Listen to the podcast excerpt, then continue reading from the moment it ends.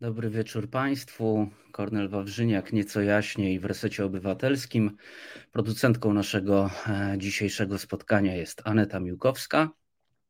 Za sterami również niezmiennie, tak samo jak producentka Filip Łeszega. E, I cóż, witam Was wszystkich bardzo serdecznie, e, wszystkich zgromadzonych przed odbiornikami na czacie YouTube'owym, Facebookowym i na Twitchu, bo tam też można nas podglądać. E, gośćmi w dzisiejszym e, nieco jaśniej będą Gilbert Kolbe e, oraz Karolina Cieślik.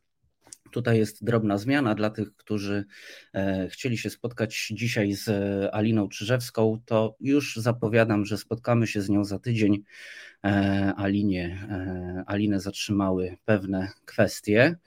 E, dlatego wróci do nas e, za tydzień e, i będziemy rozmawiali o Polsce, no bo z Aliną Czyżewską rozmawia się po prostu o Polsce, a dzisiaj Karolina Cieślik zaraz wyjaśnię, też będziemy rozmawiali o szkole i to można powiedzieć bardzo od wewnątrz, z alternatywnej strony, więc będzie bardzo ciekawie. Sam jestem bardzo ciekaw tej rozmowy.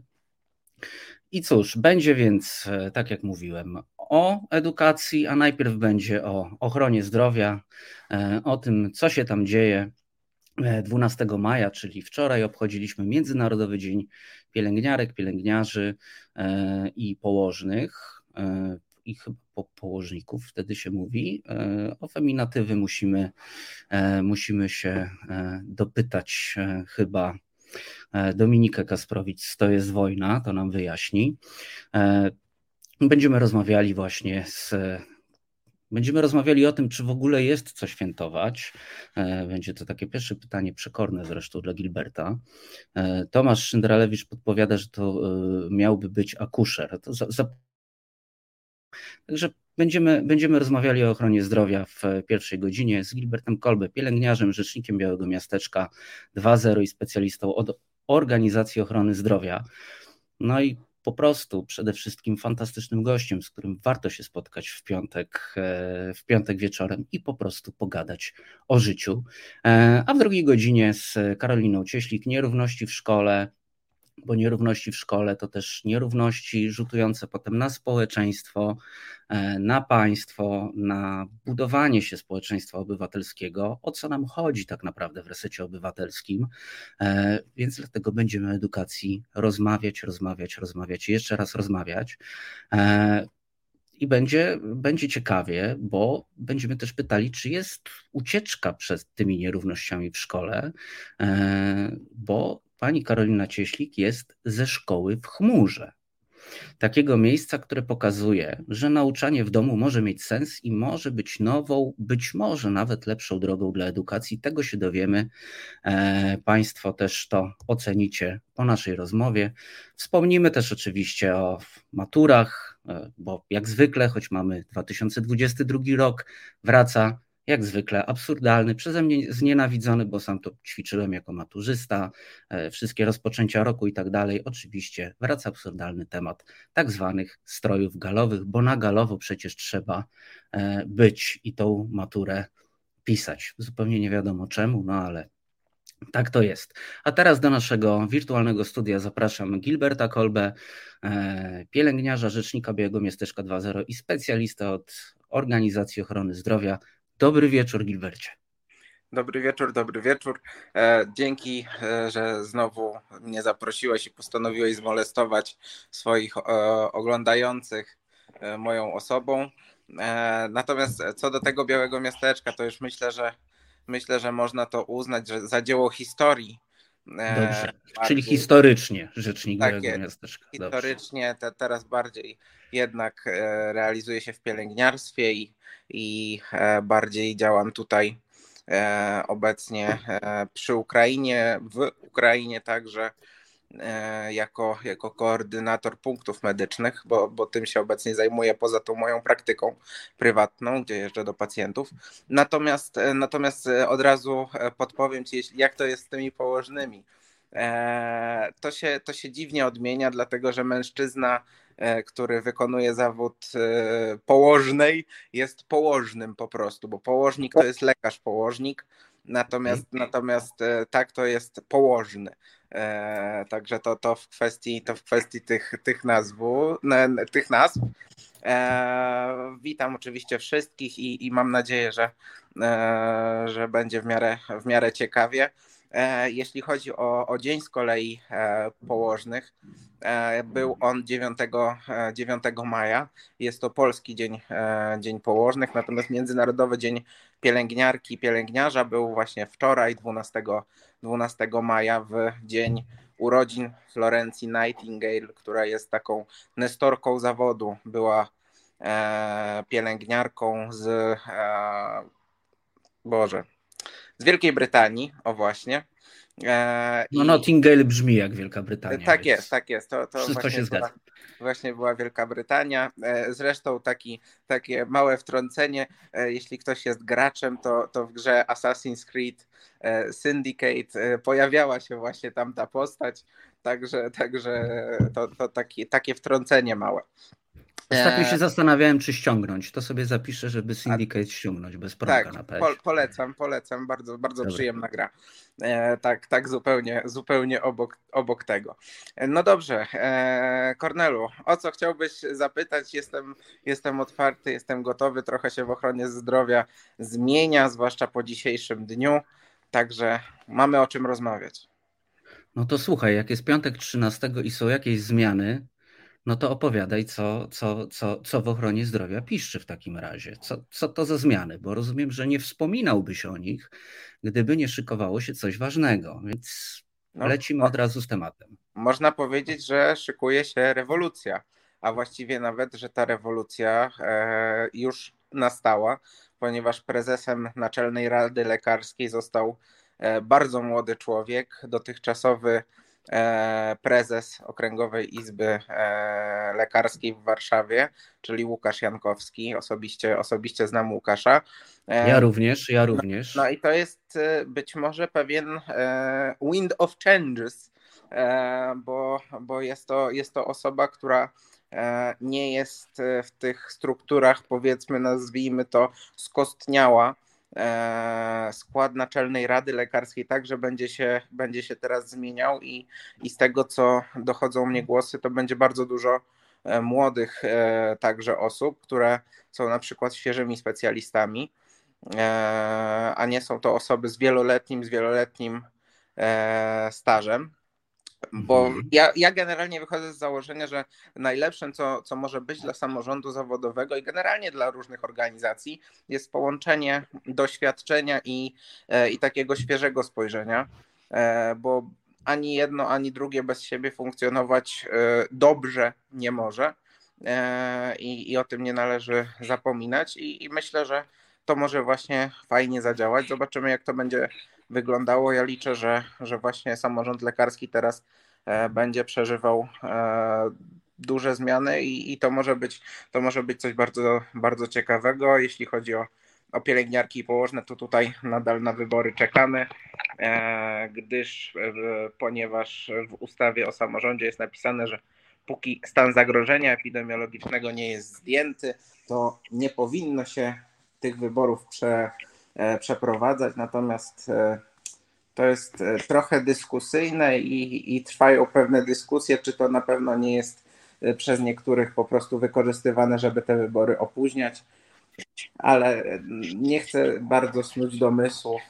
W każdym razie są pewne złe języki ludzkie, które, które doszukują się tutaj pewnego opóźniania wyborów. Wiesz, e, bardzo mnie cieszy ta informacja, że Łukasz Jankowski e, staje na czele Rady. E, miałem okazję z nim rozmawiać kilkukrotnie, też do różnych artykułów, które pisałem jeszcze w takim, można powiedzieć, głębokim COVID-zie. Uważam, że jest to rzeczywiście człowiek, który może być tym winds of changes. Przepraszam, że tak go trochę obgaduję tutaj niejako publicznie, ale same, same dobre, w samych superlatywach będę mówił bo wydawał mi się on zawsze takim człowiekiem, wiesz, konkretnym, z pewną wizją i z tym takim zapałem, z tą taką iskierką, która tak. może rzeczywiście podpalić innych e, do działania, do zmian po prostu. Więc e, uważam, że jest to przynajmniej teraz, w tym momencie, bardzo dobra, bardzo dobra informacja, bardzo zresztą ciekawa. Wydanie zmian. Tak, no. tak. Co, co, co do tego wiesz, co, co do tego, o czym mówisz, wiesz, o opóźnianiu wyborów, myślę, że to sobie na razie zostawimy. To tak, sobie na razie tak, tak. zostawimy. Tak, to, to, tylko mówię o pewnych głosach gdzieś tam kuluarowo, które e, docierały, o tak powiem, e, zwłaszcza wczoraj na, na gali w Warszawie z okazji właśnie Dnia, Dnia Pielęgniarek, to, pewne głosy tego typu e, do, docierały do mych uszu. No słuchaj, jak, jak zwykle e, się e, okaże po prostu w czasie, jak wiemy, e, ochrona zdrowia jest rozgrywana, szczególnie przez ostatnie dwa lata się po prostu zorientować, można było zorientować, nawet niespecjalnie się orientując, ale po prostu przyglądając się, nawet, nawet po prostu newsom, a było dużo newsów o COVID-zie, bo sytuacja była jaka była i sytuacja jest jaka jest, ale można było zauważyć, że ochrona zdrowia jest politycznie rozgrywana cały czas, e, więc no, nie będziemy dzisiaj tego tematu męczyć za dużo obiecuję Państwu, Tobie też Gilbercie, e, ale, ale warto o tym wspomnieć, że zauważyć, bo można było przez dwa lata spokojnie zauważyć, nawet niespecjalnie się interesując ochroną zdrowia, że jest ona rozgrywana politycznie. Mieliśmy e, wielki e, samolot, który przyleciał z nie takimi maseczkami. Nie zapominaj o oklaskach. Oklaski były oczywiście, tak, oklaski zamiast podwyżek były. E, dużo tego przez dwa lata było. Ja się tam bacznie przyglądałem jako dziennikarz, można powiedzieć, że się wtedy zacząłem specjalizować tak na głównie o tym. E, I było, jak już wspomnieliśmy o covid to myślę, że, że warto sobie też powiedzieć, że no jakby można powiedzieć, odwołał już y, epidemię, y, pandemię. A, a jak to wygląda y, na froncie, że tak powiem? E, powiedz momencie. mi tylko technicznie, czy, czy mnie nie przerywa, bo jakieś takie mam wrażenie trochę. Troszeczkę cię przerywa, ale teraz Dobra, jesteś płynny. Ja sobie... Okej, okay, Gilbert nam się zawiesił, pewnie sobie przełącza Wi-Fi na jakieś na Wi-Fi. E, także zostanę z Państwem chwilę ja. E, I cóż, e, będziemy rozmawiać dzisiaj.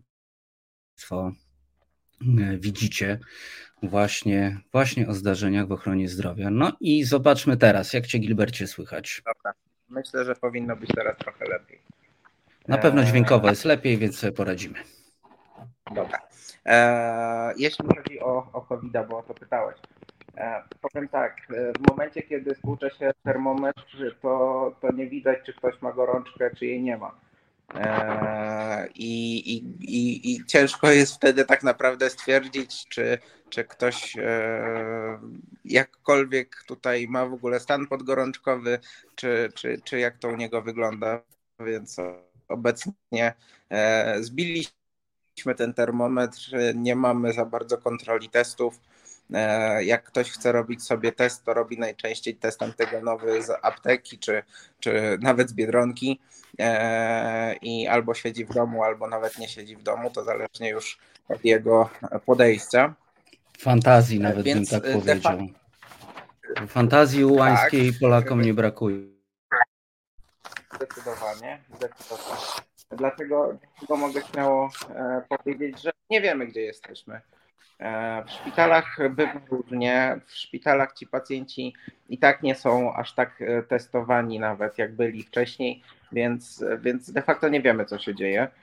E, ja gdzieś tam z moich obserwacji dalej słyszę, że, że są ci pacjenci chorzy nadal na COVID, nadal zdarzają się, e, zdarzają się chorzy na COVID, zdarzają się chorzy na grypę. Natomiast teraz też przychodzi wiosna, więc e, i, i także przychodzi niedługo, niedługo ocieplenie jeszcze większe, więc też tych zakażeń siłą rzeczy, tak jak w poprzednich latach, będzie mniej na szczęście.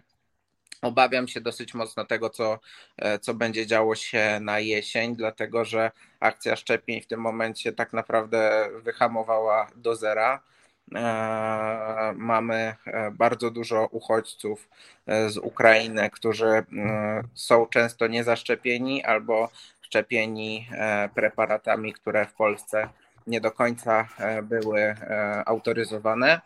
I może to być pewien, pewien problem na jesień bo też nie ma żadnej akcji e, zachęt do szczepień wśród właśnie przyjeżdżających, e, przyjeżdżających e, uchodźców. I tutaj właśnie zauważone jest, widzę w komentarzach, że straszono 30% zaszczepialnością, ale temat umarł, a temat umarł tylko dlatego, że, że nie pasował do, do politycznej retoryki tego, że należy odwołać pandemię. A, a tak jak obserwowałem w różnych punktach recepcyjnych, e, kiedy to był nadal e, powiedzmy końcówka lutego, początek, początek marca, to tam maseczki to, to był taki, e, można powiedzieć, egzotyka pewnego rodzaju. Więc cóż, no, obawiam się troszeczkę, troszeczkę jesieni, obawiają się jesieni eksperci. E, ale to, to zobaczymy. No, jak widać, nie wpłyniemy na, nie wpłyniemy na, na rządzących, oni nie chcą słuchać osób wykształconych, bo, bo zrobili sobie badania, że społeczeństwo jest COVID-em zmęczone, więc należy e, wszędzie, wszędzie pójść na rękę. Oczywiście można tu powiedzieć, że w innych państwach także. Natomiast inne państwa mają najczęściej gdzieś w okolicach 80% wyszczepialności, nie to co E, nie to co u nas, gdzie mamy obecnie, jeśli dobrze pamiętam, 57%.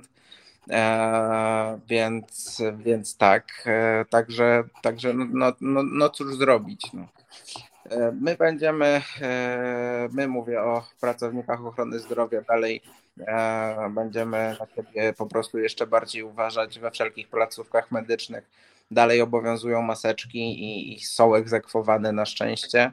E, zresztą to uważam za dobrą praktykę generalnie, jak ktoś jest chory, to, to ta maseczka to, to nie jest zbyt duże wyrzeczenie, a, a może coś tam e, ochronić innych. Także, także tak. No i, no i cóż, no, COVID sobie, e, można powiedzieć, nawet nie, nie, że sobie poszedł, COVID został e, wypchnięty politycznie, bo nie powiem, że, że medycznie. No, no, no i cóż.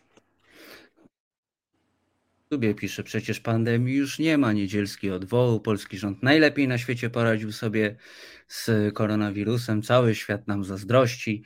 E, no i widzicie Państwo, no tak mieliśmy do tej polityki nie nawiązywać, trochę przekornie zresztą to zapowiedzieliśmy, ale wracamy jakby do, do tego kontekstu.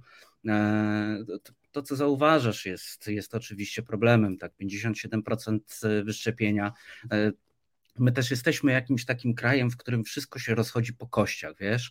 E, byłem w Hiszpanii jakiś czas temu. E, w momencie, kiedy. Mm, zacznijmy od początku. Byłem w Hiszpanii. Nawet na ulicy ludzie chodzą w maseczce. Nie wszyscy, ale sporo. Nikt się nie dziwi. Jest to normalne.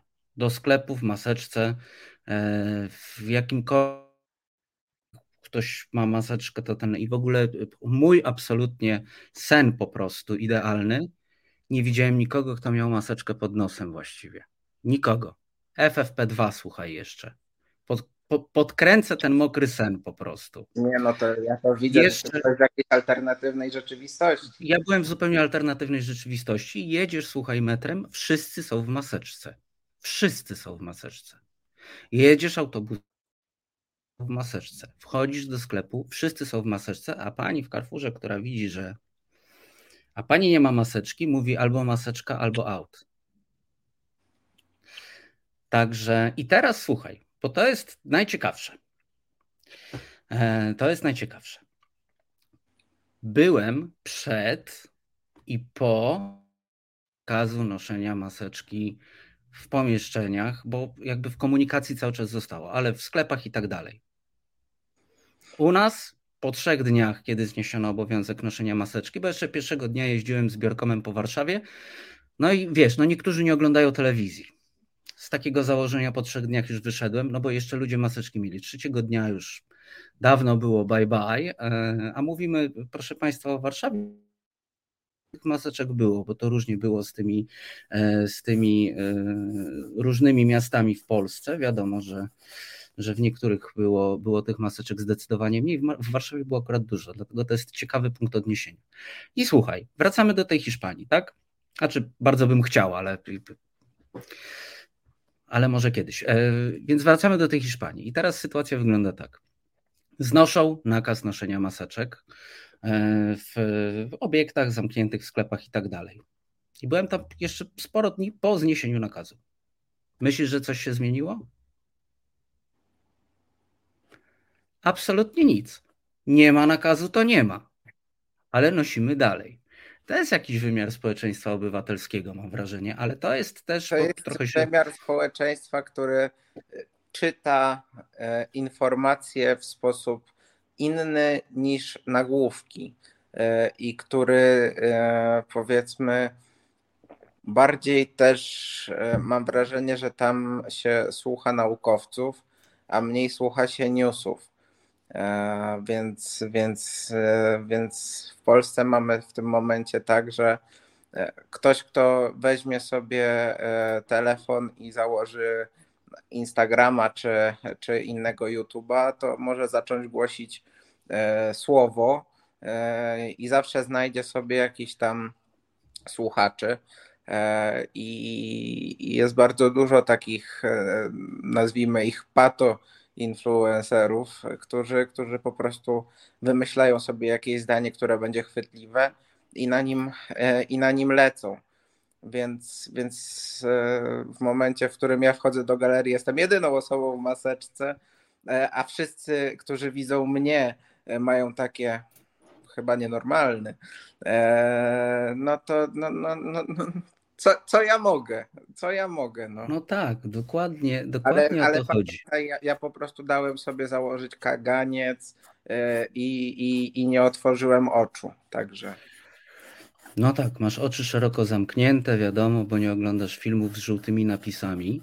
Właśnie tak. E, tak, e, wiesz, no też zwrócono mi uwagę, kiedy się tak rozochociłem tą Hiszpanią, że jest jeszcze inna kwestia. Ich bardzo mocno dojechała pandemia na samym początku. Oni mieli dramatyczną sytuację z Włochami.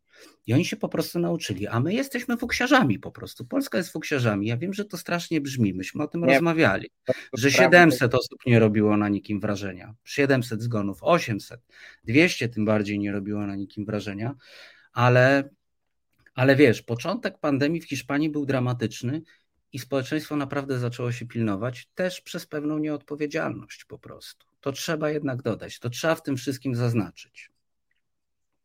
To prawda, to prawda. A myśmy się zaczęli jakby cofać, wiesz, tak cofnę się, cofnę się do samego początku, że rzeczywiście e, poprzedni minister zdrowia w pewnym momencie miał dobry ruch, no bo wiesz, zamknął jednak szkoły od razu. Pamiętamy, że jak tylko wpuścili dzieciaki do szkół, to zaczął się przyrost zakażeń. Wiesz, myśmy się po prostu zaczęli cofać w pewnej koncepcji, co jest przerażające. Wszyscy poszli do przodu, a myśmy się cofnęli. Dlaczego? E, bo tam się myśli prospołecznie, tam się myśli prospołecznie, proobywatel. Tutaj padł e, komentarz dramatyczny zresztą na naszym czacie i zaraz się, zaraz się do niego odwołam, zaraz tutaj go znajdę. Max Fuller pisze na YouTubie, życie i zdrowie ludzkie to najwyższy cel polityki. No chyba, że Rosji, Białorusi, Korei, Polski. E, może tak daleko bym nie szedł, a może trzeba iść tak daleko jak Max, ale ale to jest to, bo u nas zaczęto liczyć głosy. Ja przepraszam, że do tej polityki wracam, ale najwidoczniej się nie da. U nas zaczęto po prostu liczyć głosy, tak?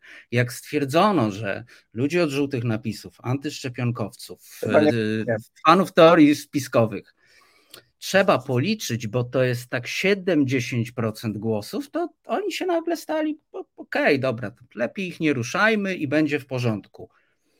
No i właśnie. I, te, I, teraz wracamy do tego, co było na początku, ale to tylko tak napomknę złośliwie a propos, a propos tego, że jakoś tak te hmm, wybory mają się odwlekać z tym stanem epidemii, tak przypadkiem zupełnie. Ale dobra, to jest tylko jakaś moja być może nadinterpretacja, tak wspominam. E, nie wiem, czy chcesz coś dodać. Trochę się rozgadałem, a jednak ty jesteś gościem, więc powinienem Ci oddać głos przede wszystkim. No, ja, tym widzowie chyba też nie, nie mogą narzekać, także, e, także, także okej. Okay. Poza tym, no, tak naprawdę, e, słuchaj, co tu, co tu dodawać? To e, trzeba o siebie dbać, trzeba dbać o swoje jak dotychczas. E, zachowywać się po prostu rozsądnie. No, jeśli ktoś się e, czuje źle, nieważne czy to jest przeziębienie, COVID, grypa, czy nie wiem, alergia, e, no to wypadałoby założyć tą maseczkę. To naprawdę nie jest jakieś ogromne wyzwanie, umówmy się, żeby, żeby założyć tą maseczkę i, i chronić, chronić innych ale no tutaj mogę się już tylko odnosić do, do jakiegoś poczucia e, obowiązku e, i, i poczucia jakiejś takiej solidarności e, społecznej. No, do niektórych to nie trafi i, i, i tyle, trzeba, trzeba z tym żyć. E, I, I już, no niestety nie, e, nie, nie przeciągniemy tego, tego dalej. A panią Katarzynę serdecznie, serdecznie pozdrawiam.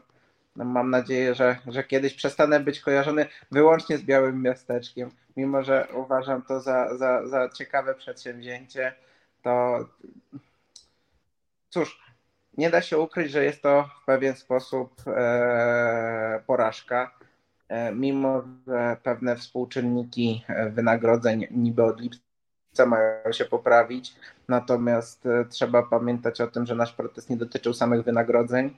E, a, a, a ogólnie ochrony zdrowia i, i reformy, a o tym póki co. E, według różnych analityków politycznych nadchodząca kampania wyborcza ma być bardzo mocno skupiona na ochronie zdrowia i to może być pewien e, przyczynek do, do dyskusji o jej przyszłym wyglądzie. E, I szczerze mówiąc, na to, na to mocno liczę, tylko chciałbym, żeby to się nie skończyło jak zwykle na, na fajnych, okrągłych słowach, a gdy dojdzie do, do, do wyboru, a później do, do kolejnych władz, nieważne jakby kto te wybory wygra, no to żeby to znów nie, nie zaginęło gdzieś, bo, bo naprawdę wylądujemy, wylądujemy e, tam, gdzie wylądowało jakiś czas temu, e, tam, gdzie wylądowała jakiś czas temu stomatologia i teraz umówić się do stomatologii, do, do lekarza dentysty E, publicznie to, to graniczy z cudem. E, ja szczerze mówiąc nigdy u dentysty nie byłem, e, nie byłem w ramach NFZ-u, zawsze, zawsze kończyło się to wizytą prywatną, a w tym momencie to do, do coraz większej grupy specjalistów, to żeby nie czekać x lat, to trzeba się, trzeba się zapisać prywatnie. I mimo płacenia niemałych składek, zwłaszcza jak się prowadzi swoją działalność, to niemałych składek, E, znam ten ból, to, to, to nadal na ten Narodowy Fundusz Zdrowia e, niezbyt można liczyć, a, a moim zdaniem e, on służy temu, żeby, żeby ten system dobrze funkcjonował, a nie służy temu, żeby utrzymywać urzędników i, i dokumentację.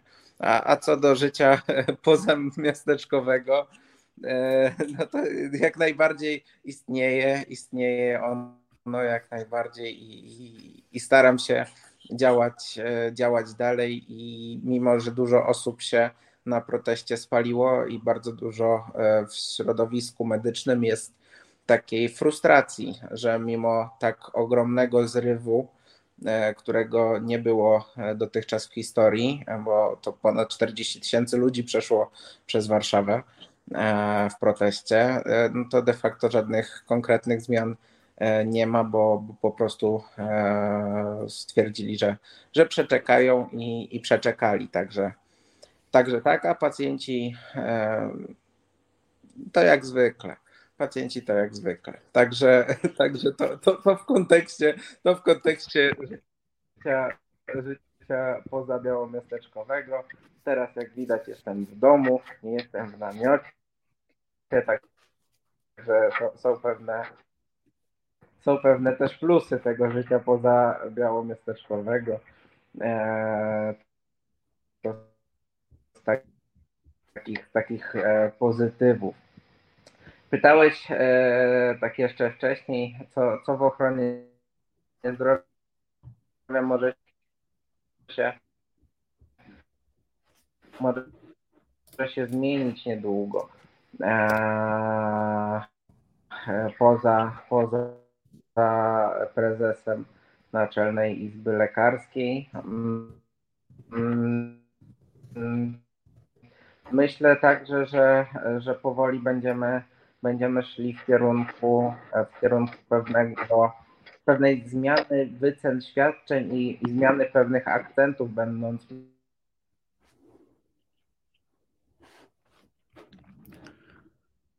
Gilbert nam się trochę e, zawiesza, więc proszę Państwa, wrócimy do rozmowy za chwilę. E, poradzimy sobie z tym drobnym kłopotem technicznym, także zostawiamy Was na moment i już po przerwie do Was wrócimy. Reset Obywatelski działa dzięki Twojemu wsparciu. Znajdź nas na zrzutka.pl. I wracamy po przerwie do Państwa. Jest z nami Gilbert Kolbe. E, Gilbercie, a propos tego, co mówiłeś o życiu po e, Białym Miasteczku, pomyślałem, że po prostu tak długo będę Cię zapraszał, po prostu tak często będziesz w resecie, e, aż po prostu ten etap Twojego życia odejdzie w niepamięć i ludzie będą mieli wkodowane pielęgniarz, specjalista ochrony Organizacji Ochrony Zdrowia. Także to jest plan, to jest plan na najbliższe piątki, proszę Państwa. E, będziemy się spotykali po prostu z Gilbertem. Ja się uwielbiam z Gilbertem spotykać, dlatego będziemy się spotykać z Gilbertem często. Też widzę po komentarzach e, Państwa na czacie, że też lubicie spotkania z Gilbertem. Także, także myślę, że to jest plan, o ile oczywiście Gilbert lubi spotkania z nami, że tak. No, ja, szczerze mówiąc, to, to są bardzo, bardzo zawsze przyjemne, przyjemne spotkania. Także, także jak najbardziej. Poczekaj, przeczytam sobie ten komentarz, który tutaj właśnie został, został zamieszczony. E, pojęciach i definicjach z zakresu ochrony zdrowia. Dobrze to tak. rozumiem? Tak, tak. Okay. No, jak najbardziej można, można, można to zrobić. E, jeśli, jeśli będzie takie, takie zainteresowanie, to, to, to zawsze można zrobić taki mini poradniczek, do którego będzie można sobie, e, sobie sięgnąć. E, natomiast tak, wracając, e, wracając do, do tego, o czym mówiłem, tutaj jeszcze akurat widzę komentarz dotyczący Agencji Rozwoju Szpitali. To jest bardzo szeroko komentowane w środowisku medycznym, zwłaszcza w środowisku dyrektorów, bo to ich najbardziej dotyka. E, bo wszystko, e, wszystko e, wskazuje na to, że jeśli jakiś szpital z pewnego względu jest ekonomicznie niezaradny, to wejdzie tam, nazwijmy to ładnie, komisarz z agencji, który będzie miał za zadanie zrestrukturyzować taki, taki szpital, co się oczywiście niektórym, niektórym nie podoba. Ja mam taką ocenę, że teoretycznie zamysł jest dobry, a czy nie skończy się to tak, że będzie to sadzanie e, kolejnych osób na, e, na stołkach, to, to zobaczymy. Zamysł jest dobry, a, a co z wykonaniem, jak to zwykle bywa, się okaże. Natomiast wracając do, do tej diagnostyki pacjentów, e, generalnie jak też intuicyjnie można się domyślić, profilaktyka i badanie w przychodni pacjenta jest po pierwsze dla niego lepsze, a po drugie jest tańsze niż położenie człowieka do szpitala, a nie daj Boże leczenie go nie tylko diagnozując, co mu jest, ale także e, leczenie go na przykład operacyjne, czy, e, czy gdzieś tam e, w ramach, w ramach skomplikowanych procedur. I generalnie szukając pieniędzy, jak zwykle, starania są, starania są takie, aby zachęcić pacjentów do e, diagnozowania i leczenia się w poradniach. Są prowadzone różne profilaktyki zdrowotne z różnym skutkiem, tak jak szumny po covid program Profilaktyka 40, e, w którym mało kto e, wziął udział de facto, bo w sumie nie do końca wiadomo. Ostatnio wyszło bardzo, ciekawe, bardzo ciekawe badanie ankietowe, które mówiło o tym, że większość Polaków uważa e, akcje profilaktyczne za bardzo ważne, równocześnie nie znając ani jednej. Przepraszam, że się śmieję. Ale ja, ja dokładnie tak samo, tak samo zareagowałem. Na początku myślałem, że to pewien rodzaj żartu, natomiast nie. E, właśnie, właśnie, właśnie tak, tak to wygląda, że właśnie będzie, będzie, będą akcje profilaktyczne, o których nikt nie usłyszy. E, także, e, także tak. Co do komentarza o właśnie tych doświadczeniach. Właśnie chodzi o to, żeby ukrócić, ukrócić, przepraszam, takie, takie działania, tak żeby wyceny tych świadczeń były bardziej atrakcyjne, żeby szybko zdiagnozować pacjenta, a nie trzymać go na siłę, bo pacjent, który jest w szpitalu, to jest pacjent, który jest na zwolnieniu e, ZUS-owskim. W związku z tym to jest pacjent niezdolny do pracy, czyli osoba, która nie może zarabiać pieniędzy i e, generować PKB. E, więc, więc jest to podwójna strata dla, dla Skarbu Państwa, a także dla społeczeństwa.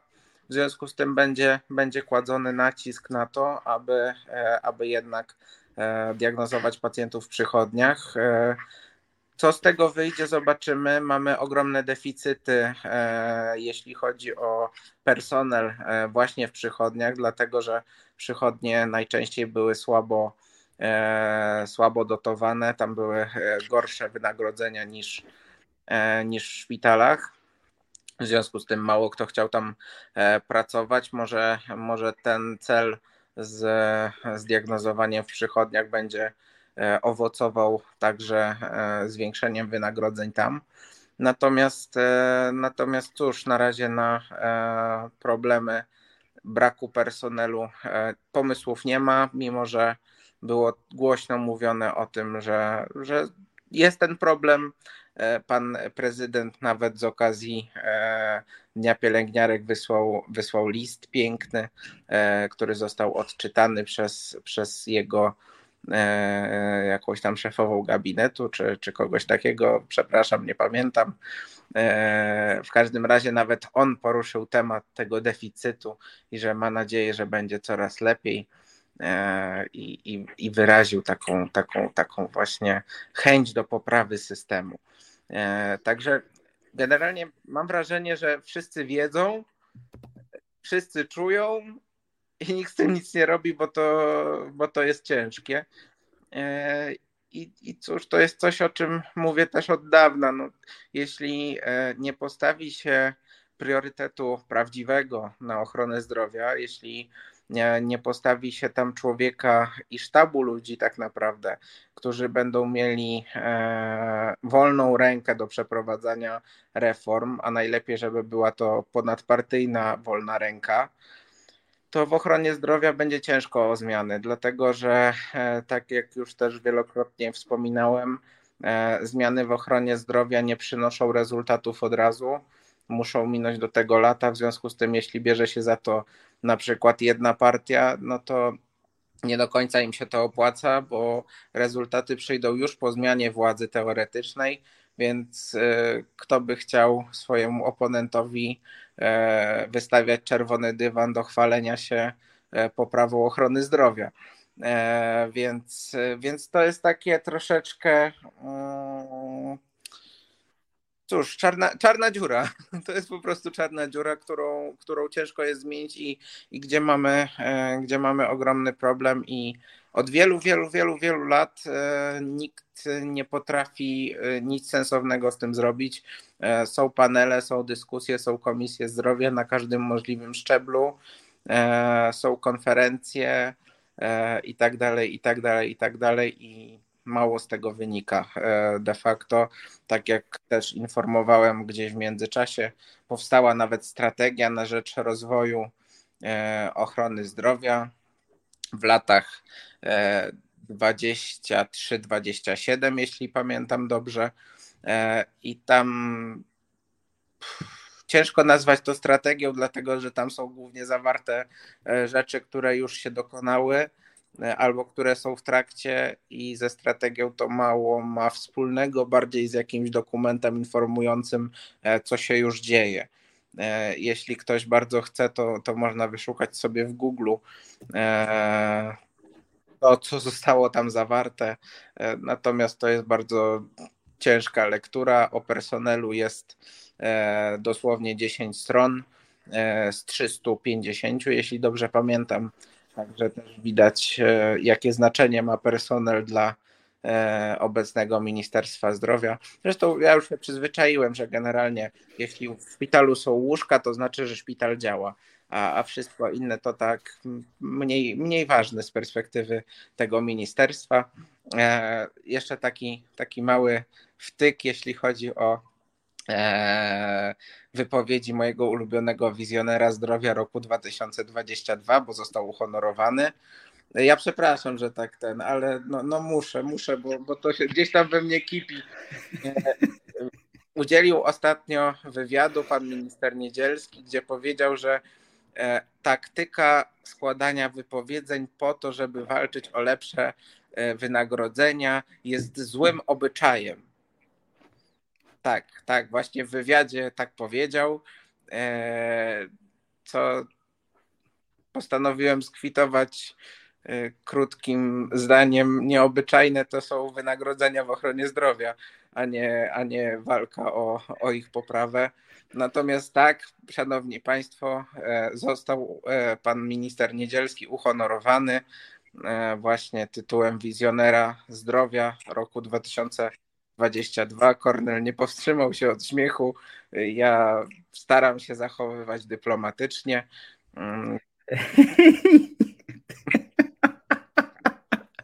Przepraszam cię, ale ten, ten tytuł jest tak absurdalny. Przepraszam, przepraszam cię, przepraszam państwa, ale ten tytuł jest absolutnie absurdalny. Po prostu Bareja by tego nie wymyślił. To się nadaje na profil Bareja by tego nie wymyślił, proszę państwa. Oh.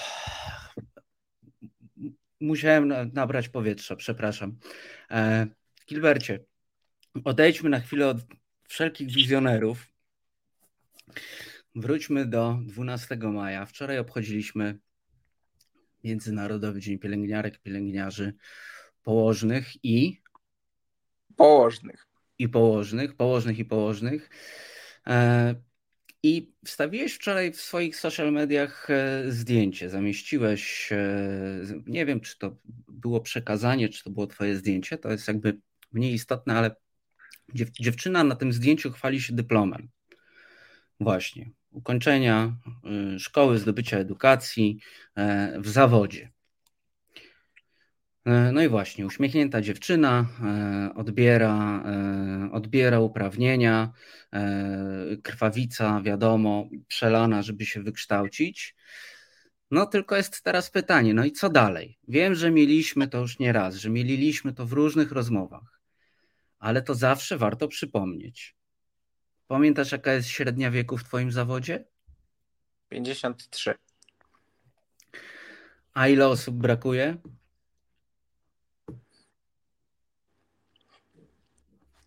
No tak ze 100 tysięcy. No, to może o to zapytamy pana wizjonera zdrowia, co on na to. E, ale ja wiem, rozumiem... co on odpowie. Ja wiem, co on odpowie, że tak jak w niektórych szpitalach jest jedna salowa na cały szpital, tak wystarczy, że na oddziale będzie jedna pielęgniarka na, na cały oddział i będzie dobrze, będzie dobrze. Nie no, tu się, tu, tu państwo w ogóle w, w komentarzach tutaj na początku programu zastanawiali się, co to czarne za mną jest i padła taka mm, sugestia, że to może jest gafr, czy tam gafer, czyli taka taśma, którą się sklei wszystko. E, no, to, o czym ty mówisz, a propos pomysłu, e, domniemanego pomysłu naszego wizjonera e, zdrowia 2020 ile? Dwa? To, to fajnie, że za rok, który jeszcze nie minął, sobie przyznają, ale to już dobra. No więc to nie jest, proszę Państwa, ta, no, tak takie myślenie, takie myślenie przez nas domniemane e, pana wizjonera, to nie jest nawet ten, to nie jest nawet ta taśma, która wszystko sklei, bo ona naprawdę wszystko sklei. To już jest sznurek i ślina. O ile nie, nie sama ślina. My, my, mamy, my mamy plaster i gaziki i my sobie z nimi bardzo dobrze radzimy. Natomiast ten plaster i gaziki to już jest taki z odzysku. E, I, I on coraz mniej klei, a te gaziki są coraz bardziej już nawet nie szare, a czarne z brudu po myciu na przykład osoby w kryzysie bezdomności. Więc można, można powiedzieć, że nasza ochrona zdrowia jest takim osobnikiem w kryzysie bezdomności i jest ona próbowan, jest próba czyszczenia tej ochrony zdrowia, natomiast, e, natomiast jak się ma na przykład pięć gazików na całego człowieka, to jest to nierealne, a, a myślę, że, że to, ta przenośnia i, i pewna hiperbola e, gdzieś do tego niestety pasuje i e, wiesz, mam takie mam taką konstatację, mm, że my tak rozmawiamy i, e, i no jest źle, jest niefajnie, e, pacjenci cierpią, personelowi jest źle, wszyscy się męczą. E, I powiedz mi, to ja zadam tobie pytanie, czy uważasz, że to coś zmienia? Czy ja uważam, że to coś zmienia? No. Że parę osób się rzeczywiście dowie dzięki, dzięki temu programowi, to parę osób nowych dowie się rzeczywiście, jak to wygląda też od środka to widzisz, my staramy się z każdej możliwej strony bombardować zarówno społeczeństwo, jak i polityków e, tym tematem i, i nic. Wiesz, no to jest, y, to jest problem, który zaznaczasz, bo, bo, bo, oczywiście teraz się możemy zasmucić, bo trochę tak terapeutycznie się śmiejemy, bo to jest nasze narzędzie obronne e, w ogóle w tym, w tym kraju, w którym się żyje. Po prostu obywatelki, obywatele tego państwa po prostu się śmieją, więc my się trochę głupkowato momentami śmiejemy, e, chociaż w bardzo uzasadniony sposób, ale prawda jest taka, że owszem, państwo się tutaj dowiecie, e, my sobie pogadamy, ale no to jest to, o czym ty mówisz. To jest to, o czym ty mówisz, mówiłeś o tym nieraz, podkreślasz to. Czyli póki nie będzie tego takiego spójnego myślenia, to cytuję ciebie z jednego z wywiadów, zresztą, które z tobą przeprowadziłem, że póki nie będzie tej spójności, tej ciągłości, że przychodzi jedna ekipa i nieważne potem, jaka ekipa przyjdzie druga i trzecia i czwarta, to jest właśnie pewna ciągłość. No i to jest pytanie do nas po prostu, tak? Może rzeczywiście ochrona zdrowia jako element kampanii wyborczej, ale z drugiej strony, i tutaj znowu to jest, wiesz, to jest, to jest wpadanie w pewną pułapkę cały czas, bo to jest cały czas wpadanie w tą pułapkę jak z tym stomatologiem. No ja słyszałem nawet legendy o tym, że, że ktoś był u ortodonty państwowo. Nie widziałem, ale słyszałem legendy, że ktoś był. E, no i właśnie na tym, na tym poziomie możemy za jakiś czas skończyć. E, bo no, niestety i to przebija się cały czas. Trochę niezamierzenie, zażartowaliśmy na początku, e, ten temat się przebija, ale no, to cały czas zależy od woli politycznej. E, a skoro zależy to od woli politycznej, no to co, no mam, mam Państwu powiedzieć, zaraz zaczniecie się oczywiście śmiać na czacie, tak? Że skoro zależy to od ciągłości politycznej, to Polacy do urn? To teraz już się można śmiać? No możesz się już śmiać. Tu możesz mnie już wyśmiać. No Polacy do góry. No. no tak, zwłaszcza z naszą frekwencją e, na Słuchaj, wyborach. bije się o pierwszeństwo w wizjonerze 2023 e, już po prostu. Będę się A, z panem okay. wizjonerem 2022 po prostu, po prostu bił. Pa, pa, palmę pierwszeństwa. Znaczy, e, tak, będąc, będąc tak, chcąc zostawić trochę poz, pozytywnego myślenia tak na koniec rozmowy, e, zanim zostawię Was w objęciach edukacji, e, gdzie, gdzie nie wiem, czy tam będzie dobrze, ale może będzie. E, to, to chciałbym tylko powiedzieć, że e, właśnie ta iskierka nadziei, która, e, która pojawia się chociażby w samorządzie lekarskim, mam nadzieję, że e, także w samorządzie pielęgniarek i położnych będzie taka iskierka E, jest dużo, e, dużo ludzi chętnych do pracy, jest dużo instytutów, które, które skupiają wokół siebie czy badaczy, czy ekspertów, którzy, którzy mają pomysły na tą ochronę zdrowia. E, to gdzieś mimo wszystko są próby i czasami nawet udane, żeby, żeby gdzieś tam dotrzeć. Natomiast coś, o co mogę, mogę Państwa poprosić, to o to, żeby e, żeby wspierać tych ludzi działających, żeby, żeby doceniać to, co robią i żeby gdzieś tam e, popierać, a przede wszystkim interesować innych tym, co się dzieje. Nie tylko w kontekście COVID-a, ale także w kontekście pewnych rozwiązań, w kontekście profilaktyki. E, żeby jednak mimo wszystko z tego nawet korzystać. Nawet jeśli te programy nie są idealne, to żeby, to żeby skorzystać, bo też warto się badać. Tak zupełnie od strony, od strony czysto medycznej, to lepiej się zbadać wcześniej niż później, e, bo, bo jest to na pewno zdrowsze. O tak. E, kiepsko, kiepsko jest zorientować się, że jest się chorym dopiero na ojomie, bo to zwykle bywa, bywa dosyć późno. E, także to, to, to jest taka moja rada na piątkowy wieczór. Uważajcie także na wątroby, jak to w piątkowy wieczór, bo później, bo później przyjeżdża. Bezpiecznego jak... piątku Państwu życzysz. Tak, dokładnie, bo następnego dnia często przyjeżdża ktoś taki jak ja z kroplówką, e, a to, a to niekoniecznie jest najlepsze możliwe rozwiązanie. Ja mam, proszę Państwa, taki e, rekwizyt na bezpieczne piątki, bo kiedyś w piątki chodziły strajki kobiet, więc mam taki rekwizyt. Tobie też pokażę, Gilbercie, tylko muszę się rozpiąć ze słuchawek, ale tu stoi na tym niby gawsze.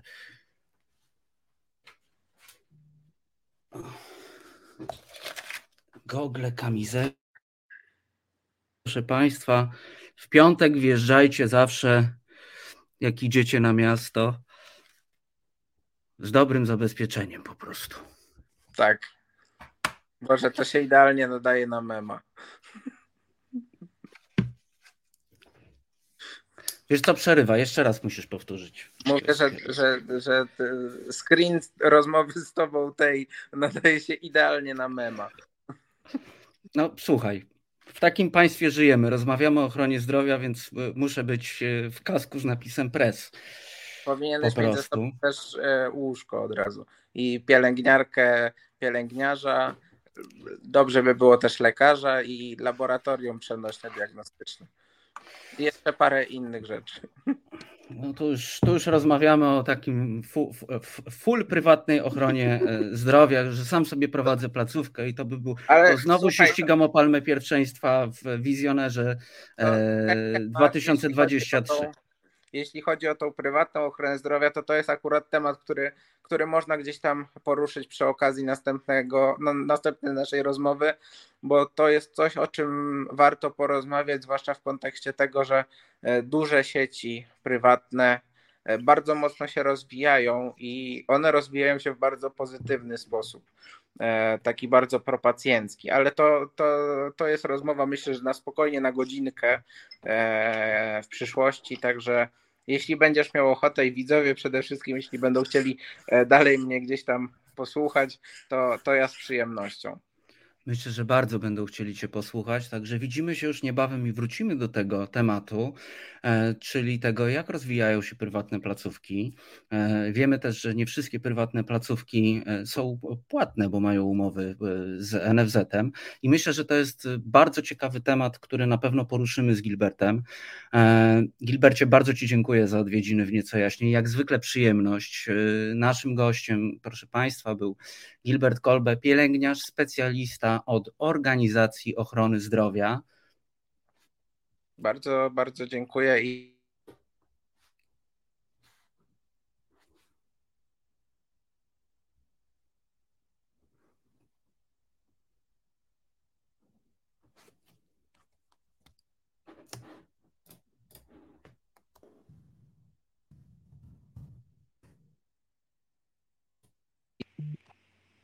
Niestety urwało dźwięk, a miałeś przemowę.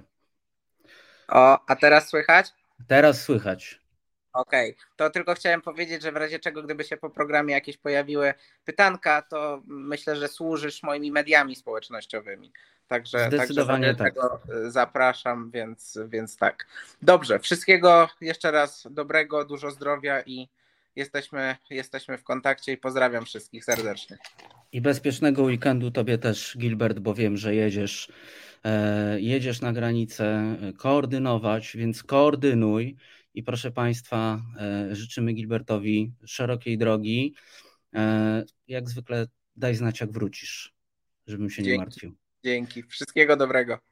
Również Tobie wszystkiego dobrego. I proszę Państwa, jak widać po hełmie, ci, którzy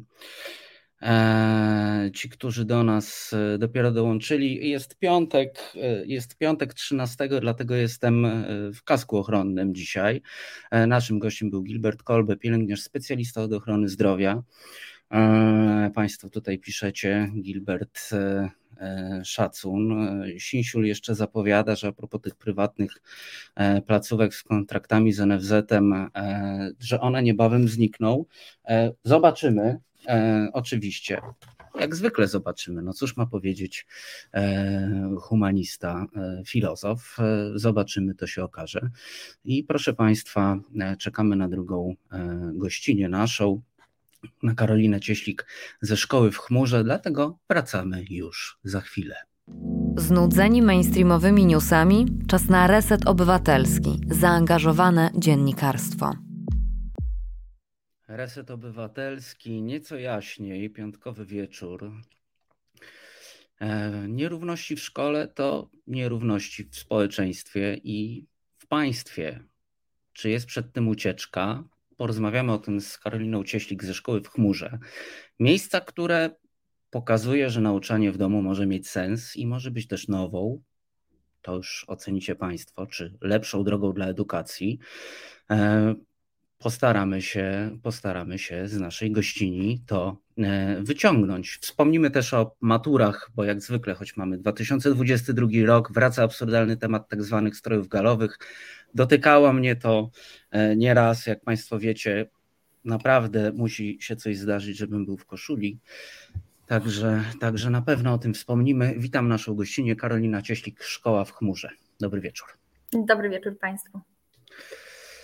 Karolino, może zacznijmy od tego, e, czym jest szkoła w chmurze, żeby wprowadzić e, widzki i widzów e, w, w, ten klimat. Szkoła w chmurze jest zwykłą szkołą, mimo że nazwa na to nie wskazuje, jest szkołą niepubliczną.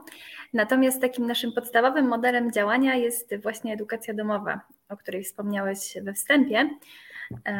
Czyli nie koncentrujemy się na robieniu takich szkół w budynku, gdzie uczniowie przychodzą, mają lekcje. Takie też mamy, ale to jest pomniejsza część naszej działalności. Koncentrujemy się na edukacji domowej, bo to ona tak naprawdę pozwala nam dotrzeć do każdego ucznia w Polsce, niezależnie od tego, czy mieszka w mieście, czy na wsi, czy ma wysoki status materialny, czy nieco niższy. I pozwala nam z tą taką bardziej podmiotową, bardziej autonomiczną edukacją właśnie do tych uczniów docierać. O tym może trochę więcej potem, natomiast po prostu ścieżka edukacji domowej jest bliższa naszej wizji.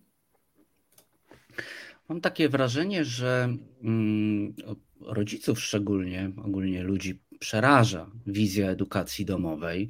Jest taki pewien stereotyp, że od tej pory wszystko spadnie na rodzica. No, ja, jakbym miał uczyć dziecko którego jeszcze nie mam, e, matematyki, no to się totalnie załamuje, e, tym bardziej geografii, e, z którą nigdy nie było mi po drodze. No ale właśnie, szkoła w chmurze zdaje się przeczyć temu stereotypowi.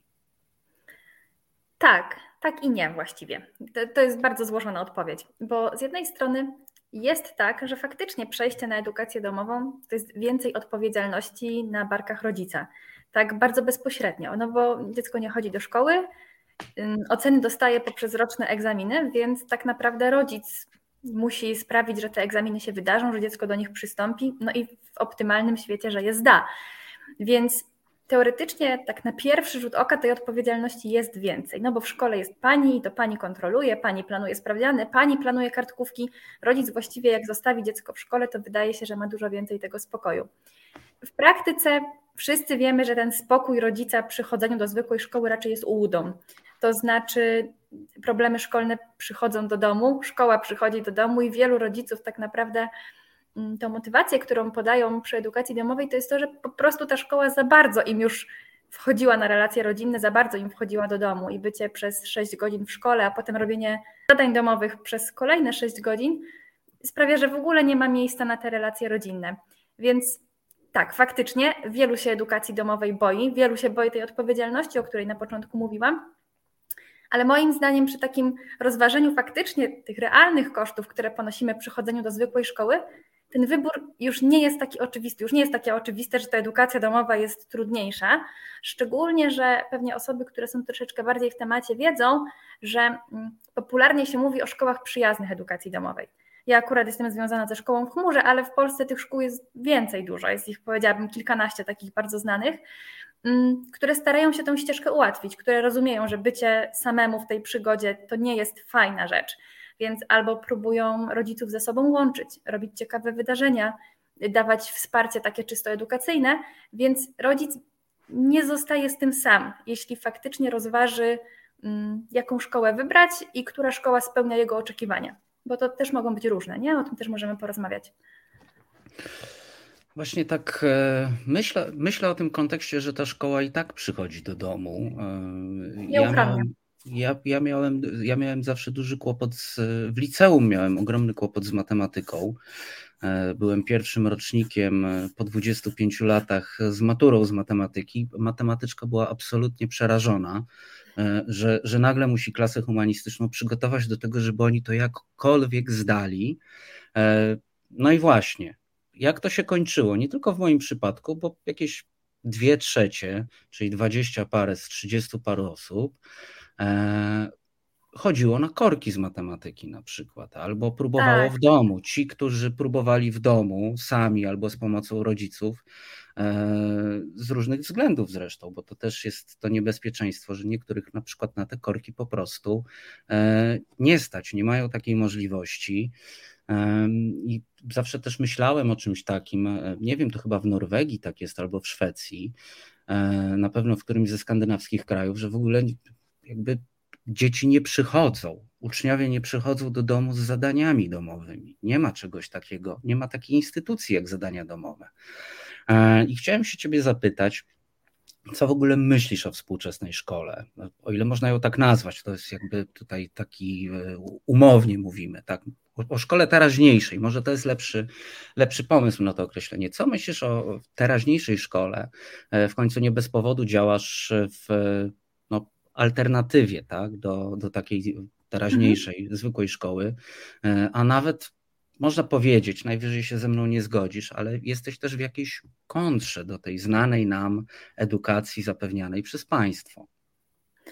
E, wiesz co, ja nie lubię mówić o kontrze, ale jeśli pytasz mnie o to, jak patrzę na konstrukt społeczny szkoły, to moim zdaniem on się już trochę wyczerpał. To znaczy, mm, pojawiają się zupełnie nowe wyzwania i dla dzieci, dla młodzieży, dla rodziców, a szkoła wygląda właściwie tak samo od 150 lat, no bo przecież nasz model szkoły to jest taki typowo pruski model, zupełnie siermiężny, w którym dzieci w jednej klasie są wszystkie w tym samym wieku, robią to samo w tym samym czasie, z tym samym nauczycielem, są równane wedle tych samych standardów. I gdy spojrzymy sobie tak holistycznie na rozwój człowieka, nie tylko taki edukacyjny, ale w ogóle szeroko pojęty rozwój człowieka, no to rzadko znajdujemy się potem w takich hermetycznych środowiskach, prawda, które są tak jak z mhm. takiej probówki przygotowane. Więc mm, myślę, że gdybyśmy tak, e, tak na, na takiej czystej kartce projektowali środowisko, które jest rozwojowe dla dzieci, to mało kto wymyśliłby szkołę taką, jaką ją znamy, w której dziecko siedzi w ławce i właściwie nie może się wiercić, nie może robić tego, co chce. Najlepiej, żeby nie rozmawiało z kolegą, no bo przeszkadza pani te elementy szkoły dla mnie są takie mm, właśnie nierozwojowe, ale też mało podmiotowe. To znaczy, przychodzi dziecko do szkoły i to chyba większość nauczycieli obserwuje. Przychodzi dziecko do szkoły takie małe i ono jest zawsze takie ciekawe, zadaje dużo pytań, czymś się interesuje. Wiemy, jak pytają małe dzieci, a potem za parę lat mamy dziecko, które jest znudzone, patrzy w tą tablicę tak i tylko myśli, kiedy wyjdzie ze szkoły. No i trudno mówić, żeby proces, który z punktu A doprowadza nas do punktu B, takiego, jaki właśnie opowiedziałam, był procesem dobrym. Więc dla mnie szkoła po prostu nie odpowiada już na wyzwania współczesności, mimo często wspaniałych osób, które tam są. To znaczy, jest sporo nauczycieli, sporo dyrektorów, którzy to widzą, rozumieją, próbują to naprawiać, ale to są pojedyncze, oddolne inicjatywy. To nie jest taka zmiana systemowa, jak właśnie tutaj widziałam w komentarzach, wspomniana Finlandia, ta, o której też Ty mówiłeś, że nie ma prac domowych. To, to nie jest to, że tak cały Mówiłem, system... jak mówiłem. Strzeliłem w dwa państwa, okazało się, że jest to trzecie. Geograficznie nawet całkiem tak. Jak widzicie Państwo, ja właśnie z tą geografią mam kłopot. E, Małgorzata nam zadała pytanie na, e, na YouTubie i myślę, że to jest ważne pytanie, żebyś odpowiedziała. Mam pytanie, od jakiego wieku może uczeń podołać w takiej szkole w chmurze? E, mhm. To pytanie jest jeszcze właśnie w jakim wieku, czy od pierwszej klasy, czy wcześniej. E, tutaj też chyba musisz troszeczkę wytłumaczyć zasady działania, bo pani Małgorzata dużo tutaj pyta tak też, czy na przykład mhm. sześciolatek może zostać sam w domu i uczyć się w chmurze, jak to jest, jak to jest po prostu rozwiązane, bo myślę, że trzeba ten system jednak e, troszeczkę tutaj państwu wyjaśnić. Dobra, to ja zacznę od takich mm, formalnych, konstrukcyjnych rzeczy, a potem przejdziemy do tego podołania.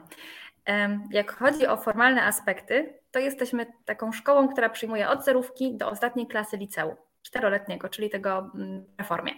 Więc mm, formalnych przeciwwskazań nie ma, dziecko w każdym wieku może do nas dołączyć.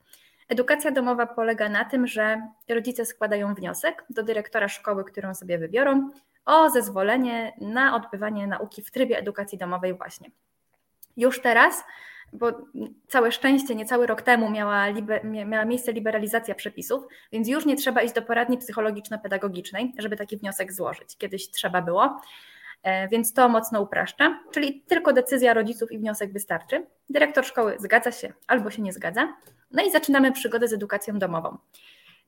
W całej tej przygodzie z edukacją domową, w całym roku szkolnym, nie ma tych typowych punktów kontrolnych, czyli nie ma kartkówek, nie ma sprawdzianów, nie ma zadań domowych, nie ma wywiadówek właściwie, nie ma opłat na radę rodziców i tego typu rzeczy, które znamy ze szkoły. Nie ma akademii z mundurkami i innymi rzeczami. Natomiast są roczne egzaminy klasyfikacyjne, które pozwalają sprawdzić w takim minimalnym stopniu, czy uczeń faktycznie podstawę programową opanował. Bo uczeń w edukacji domowej musi, tak samo jak każdy inny uczeń w Polsce, opanować tę samą podstawę programową. Więc zakres materiału, powiedzmy, jest ten sam. Potem jeszcze mogę do tego przejść, czemu on jest efektywnie mniejszy, ale może, żeby teraz tego nie rozwlekać. Więc mamy roczne egzaminy klasyfikacyjne z każdego przedmiotu mm, obowiązkowego w szkole, czyli na przykład w pierwszej klasie to jest edukacja wczesnoszkolna i angielski, w drugiej też edukacja wczesnoszkolna i angielski, potem dochodzi historia, przyroda itd., tak. Tak I takie egzaminy trzeba zdać z każdego przedmiotu raz do roku, ale nie ma tu takiej formuły sesji w czerwcu, że wszystkie egzaminy na raz. Można to robić sobie na raty, więc uczyć się blokami. Na przykład w październiku zdać jeden egzamin, w listopadzie drugi i tak dalej, i tak dalej. I wiele osób taką formę faktycznie wybiera. E, jak ja sobie obserwuję naszych uczniów, to oni bardzo często robią taką blokową naukę. Po prostu dobierają sobie dwa przedmioty, które ich zdaniem do siebie pasują, wedle jakiegoś klucza. Czasem to jest taki powszechny klucz na zasadzie, ok, to biologia z chemią, ale czasem to jest klucz na zasadzie dwa najkrótsze przedmioty albo dwa, o których wiem jak najmniej, więc jak najwięcej się dowiem. Uczniowie mają różne pomysły i my też ich nie tamujemy. I trzeba zdać te egzaminy, o których mówiłam. One mają dwie formy, pisemną i ustną. To nie jest wybór, do obu trzeba podejść. Mm, natomiast szkoły przyjazne edukacji domowej najczęściej dają materiały przygotowujące, na przykład listy zagadnień na egzamin ustny, takie repozytoria do egzaminu pisemnego, żeby było wiadomo, czego oczekiwać i czego się spodziewać na egzaminie. My w szkole w chmurze mamy taką platformę learningową, która jest takim trochę interaktywnym zeszytem ćwiczeń, więc te zadania, które są tam, potem jakiś losowy miks tych zadań trafi na egzamin. Więc jak uczeń skrupulatnie podchodzi do platformy i rozwiązuje te zadania, to właściwie wie, co go obowiązuje na egzaminie. I to właściwie tyle, jak chodzi o formalności. Oczywiście oprócz tego uczeń w edukacji domowej ma taką samą legitymację, ma takie samo świadectwo, tak samo może mieć czerwony pasek. Mm, wszystkie te takie formalne rzeczy nie, nie traktują go gorzej. O, to świadectwo w edukacji domowej też nie ma jakiegoś dopisku, że uczeń jest z edukacji domowej, więc mm, taka częsta obawa rodziców, że potem ktoś w liceum rozpozna i go nie przyjmie, i się nie ziści. Po prostu nie da się poznać właściwie, że świadectwo jest z edukacji domowej. Ewentualnie osoby bardziej w temacie będą wiedziały, że nie ma tam techniki, plastyki, muzyki, więc rozpoznają, że to jest ten pakiet przedmiotów, którego się nie naucza w edukacji domowej. Ale takiej e, jakiejś oczywistej rzeczy tam nie ma. I to formalność. Właściwie tego jest tak straszliwie mało, bo wniosek, egzaminy i koniec w sumie. Tego kontaktu ze szkołą wcale nie musi być więcej. Ale to pytanie, które padło o to, jakie dziecko jest w stanie podołać, no to już jest taki dla mnie mm, temat rzeka, bo tutaj tak naprawdę otwieramy się na to, jaką dziecko ma motywację, żeby przejść na edukację domową, czy w ogóle mówimy o motywacji dziecka, żeby przejść na edukację domową, czy raczej o motywacji rodzica, jaki poziom samodzielności dziecko prezentuje, bo on też jest potrzebny, szczególnie w przypadku starszych dzieci.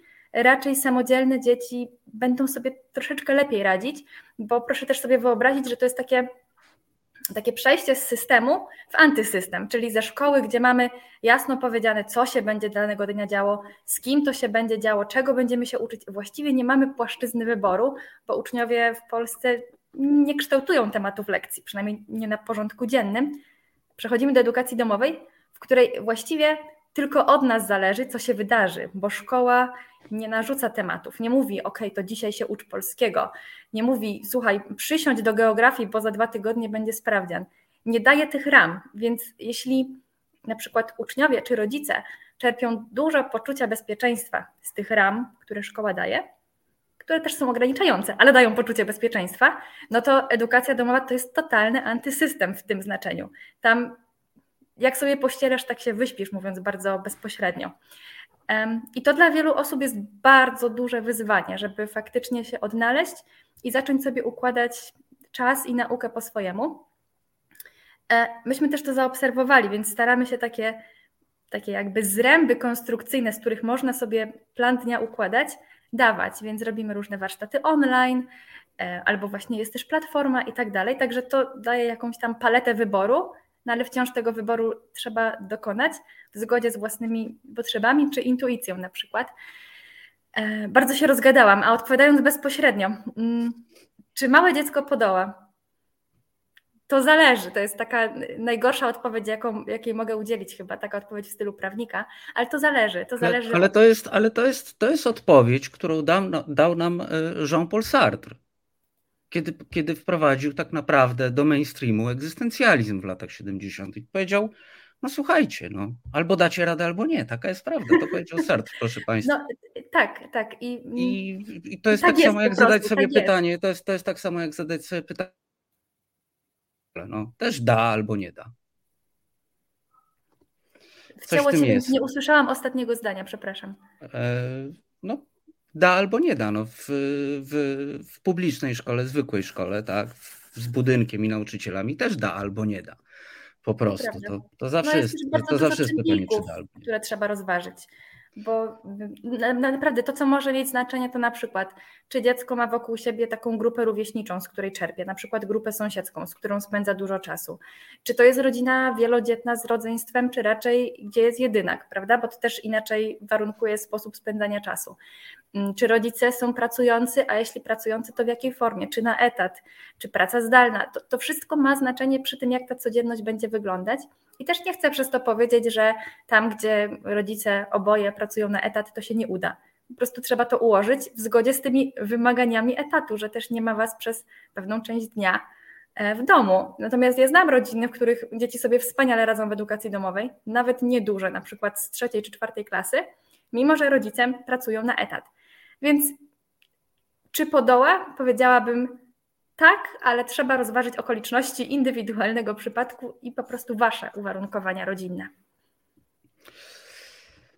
E, w komentarzach burza, e, nie będę hmm. ukrywał, tu pani Małgorzata się bardzo, e, bardzo źle czuje poza tym systemem z budynkiem, ale zadaje też ważne pytanie właśnie, tak? Zadaje mhm. pytanie o takie ułożenie sobie życia jako rodzic tak naprawdę w tych wszystkich bardzo wielu pytaniach, e, które zadała, e, a mianowicie, no właśnie, jak to jest z tą opieką nad takim dzieckiem? Tu rozumiem, że skupiamy się na tych powiedzmy klasach 1-3 przynajmniej, mhm. aczkolwiek no trzecioklasiści też do szkoły jadą autobusem, e, przynajmniej kiedyś tak było, nie wiem, nie mam znajomych z tak, z tak dużymi dziećmi w wieku szkolnym, żeby wiedzieć, bo może teraz już się już się, już się dziecko zawsze podwozi do szkoły, bo strach. Tego nie wiem. Kiedyś strachu nie było. Także, także nie wiem, no. Z opieką. No tak, faktycznie sporo rodziców jest w domu, przynajmniej przez część dnia. Natomiast rodzice to bardzo różnie rozwiązują, bo czasami jest tak, że na przykład obok są dziadkowie, którzy też tą opieką się dzielą. Czasami jest tak, że jest starsze rodzeństwo, które też w tej opiece może pomóc. Czasami wreszcie jest tak, że rodzice mają w swojej okolicy inne rodziny, które też są w edukacji domowej E, i łączą się w takie nieformalne kooperatywy, bym powiedziała, i na przykład dzielą się obowiązkami w ten sposób, że no w poniedziałek dzieci są u mnie, we wtorek u ciebie, w środę u jeszcze innego, i wtedy na przykład efektywnie tylko jeden dzień trzeba być w domu. Więc są bardzo różne sposoby zorganizowania tego. Są też takie mm, trochę już bardziej sformalizowane kooperatywy edukacyjne, czyli takie, powiedziałabym, mm, szkoły, ale takie nieformalne, tak? One nie są szkołami w rozumieniu polskiego prawa, tylko takie miejsca, gdzie właśnie można zapisać dziecko i tam są różne zajęcia. To bardziej tak może taka świetlica bym powiedziała. Właśnie czasami też są jakieś świetlice środowiskowe. Naprawdę, ile rodzin, tyle sposobów zorganizowania tego. No oczywiście opiekę dziecku trzeba zapewnić w ten czy inny sposób. To, to jest zrozumiałe. Nie da się dziecka puścić całkowicie samopas, szczególnie tak małego. Oczywiście, tak, e, tak jest. E, cóż jeszcze można powiedzieć o, o tego typu edukacji? Bo widzę, że Państwo się bardzo skupiliście też na czacie, na, na całym takim zorganizowaniu, ale myślę, że to tak sartrowsko dalej będę leciał, że to zależy i zależy od chęci, od, od takiego jakiegoś właśnie ogarnięcia, ułożenia, e, ułożenia się z tym wszystkim, e, ale myślę o plusach, tak? Już nie skupiajmy się na, na technikaliach też, przejdźmy trochę do takich rzeczy bardziej ideowych, które są mi oczywiście bliskie, a mianowicie myślę, że wasz projekt jest e, ogólnie szkoły w chmurze, czy też innych, tak jak wspominałaś, że jest ich kilkanaście, myślę, że jest o tyle ciekawy, że jest to w pewien sposób, mimo że nie ma budynku, jest to oddanie szkoły uczniom. E, Alina Czyżewska, która nas tutaj dzisiaj zapoznała, żebyśmy porozmawiali, a która zobaczy się z Państwem za tydzień, e, też mi wysłała takie mm, bardzo, bardzo ciekawe właśnie e, różne opowieści typu siada za zadania domowe i tak dalej. To, jest, to są praktyki, tak jak wspominałaś, Karolino. Z takiej pruskiej, 150-letniej e, szkoły, gdzie jest to poddaństwo, gdzie jest ten nauczyciel jako, no, e, w cudzysłowie może to ujmijmy, takim właśnie panem, takim, e, taką osobą, która jest w tym statucie wyżej. To wszystko jakoś tych uczniów chyba do tej edukacji jednak zniechęca, a powinno być tak, czego tak naprawdę dowiedziałem się gdzieś pod koniec liceum dzięki fantastycznej polonistce, jaką miałem, e, ale tutaj rację na czacie, że no jednak szkoła to jest też miejsce takie do socjalizowania się. E, co zresztą jak Karolina mówiłaś, no to nie tylko szkoła jest miejscem do socjalizowania się, więc to w, w odpowiednich warunkach jak najbardziej tak, to się może udać też to socjalizowanie, ale właśnie, bo odpływam. E, chodzi o zafascynowanie na powrót uczniów nauką, po prostu, żeby to nie była katorga, żeby to nie było siermiężne, bo to też się przekonałem najpierw dzięki doktor Torbickiej, która mnie uczyła e, polskiego, że można się zafascynować filozofią, której nie ma w szkole i zdać z niej maturę, bo sam usiadłem i się nauczyłem. Ona, ona mnie naprowadziła, dała mi książki pokazała, jakie są wymagania. Oczywiście wiem, proszę Państwa, to już jest edukacja, e, no taka, można powiedzieć, końcowa, w schyłku tych 12. Ale zasady są te same, wiesz? Ale zasady są te same. E, to, to po pierwsze, więc, więc ja się sam przekonałem na własnej skórze, że, że można tak, że nauczyciel może być takim guidem, który naprowadza po prostu gdzieś w tej drodze i zostawić ucznia samego. E, I ta matura nawet całkiem nieźle była zdana, w przeciwieństwie do matury z matematyki, która no, trochę ponad 50% z podstawy uciągnąłem e, w wielkich bólach i do tej pory pamiętam w akwarium korepetytora po mojej prawej ręce, e, fascynujące. I ten człowiek mnie też za uszy wyciągał, ale właśnie on mnie wyciągał za uszy, ale zafascynował mnie też tą matematyką. Nie było już czasu zdać tej matury z matmy, ale otworzył przede mną zupełnie inny świat. I podobnie stało się, jak już zacząłem pracować wiele lat później. E, zacząłem się fascynować na przykład fizyką jako młodszy inżynier. Kiedy jest jakiś taki drive po prostu z, no ze świata po prostu, świat nam pewne bodźce podtyka i nagle jest tak, o, to jest ten moment, to jest ten moment na fizykę. Zacząłem się tej fizyki użyć, tak? E, kiedy, kiedy był taki drive, odpowiedni jakiś właśnie sygnał ze świata, to i matma dobrze szła. Właśnie. E, wiesz co, no to jest w ogóle prawdziwe o nas jako ludziach, że no ciekawość jest podstawowym impulsem do zdobywania jakiejkolwiek wiedzy. Też neurobiologia tak wskazuje, że wtedy mamy właśnie te impulsy, te potrzebne przepływy hormonalne, które sprawiają, że dobrze zapamiętujemy. Więc z przymusu nauka i radość w nauce powstaje skrajnie rzadko. Z ciekawości, z impulsu, z takiej zajawki, którą przecież każdy z nas zna, każdy dorosły też zna zjawisko posiadania zajawki na coś, powstają faktycznie rzeczy wspaniałe. Natomiast to też nie jest takie różowe, jak się może wydawać. To znaczy, szczególnie uczniowie, którzy spędzają w szkole wiele lat i przechodzą na edukację domową, powiedzmy w siódmej czy ósmej klasie, mają bardzo dużo przyzwyczajeń i im się nauka już generalnie kojarzy z przymusem, bo zawsze przymusem była. I zawsze była czymś, co było takie podane na tacy, a teraz to powinno Ciebie interesować, bo to jest w podstawie programowej i nie ma lepszego uzasadnienia często.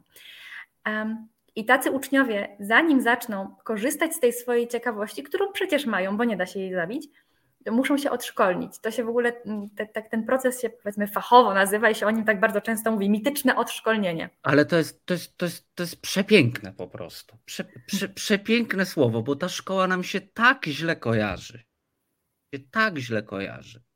Ja tak unikałem chodzenia do szkoły, jak tylko mogłem, e, że cud, że ją zdałem e, momentami w niektórych latach, ale właśnie to odszkolnienie jest po prostu jakimś magicznym zaklęciem. Słyszę odszkolnienie, myślę sobie, uf. Myślę sobie po prostu uf.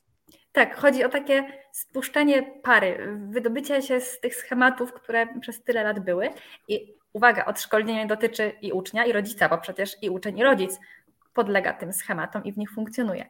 Ale gdy z tego odszkolnienia uda się wyjść faktycznie i, i zacząć po prostu samemu eksplorować, no to dzieją się rzeczy piękne, naprawdę. To znaczy, wtedy uczniowie zaczynają uczyć się po swojemu. I to, co w ogóle wielu naszych uczniów mówi, i to dla mnie jest taką, taką dużą motywacją mm, do robienia tego wszystkiego dalej, to jest to, że oni w końcu nauczyli się uczyć. To znaczy, w końcu w ogóle była taka przestrzeń i przyzwolenie na to, że oni będą eksplorować, jak lubią się uczyć.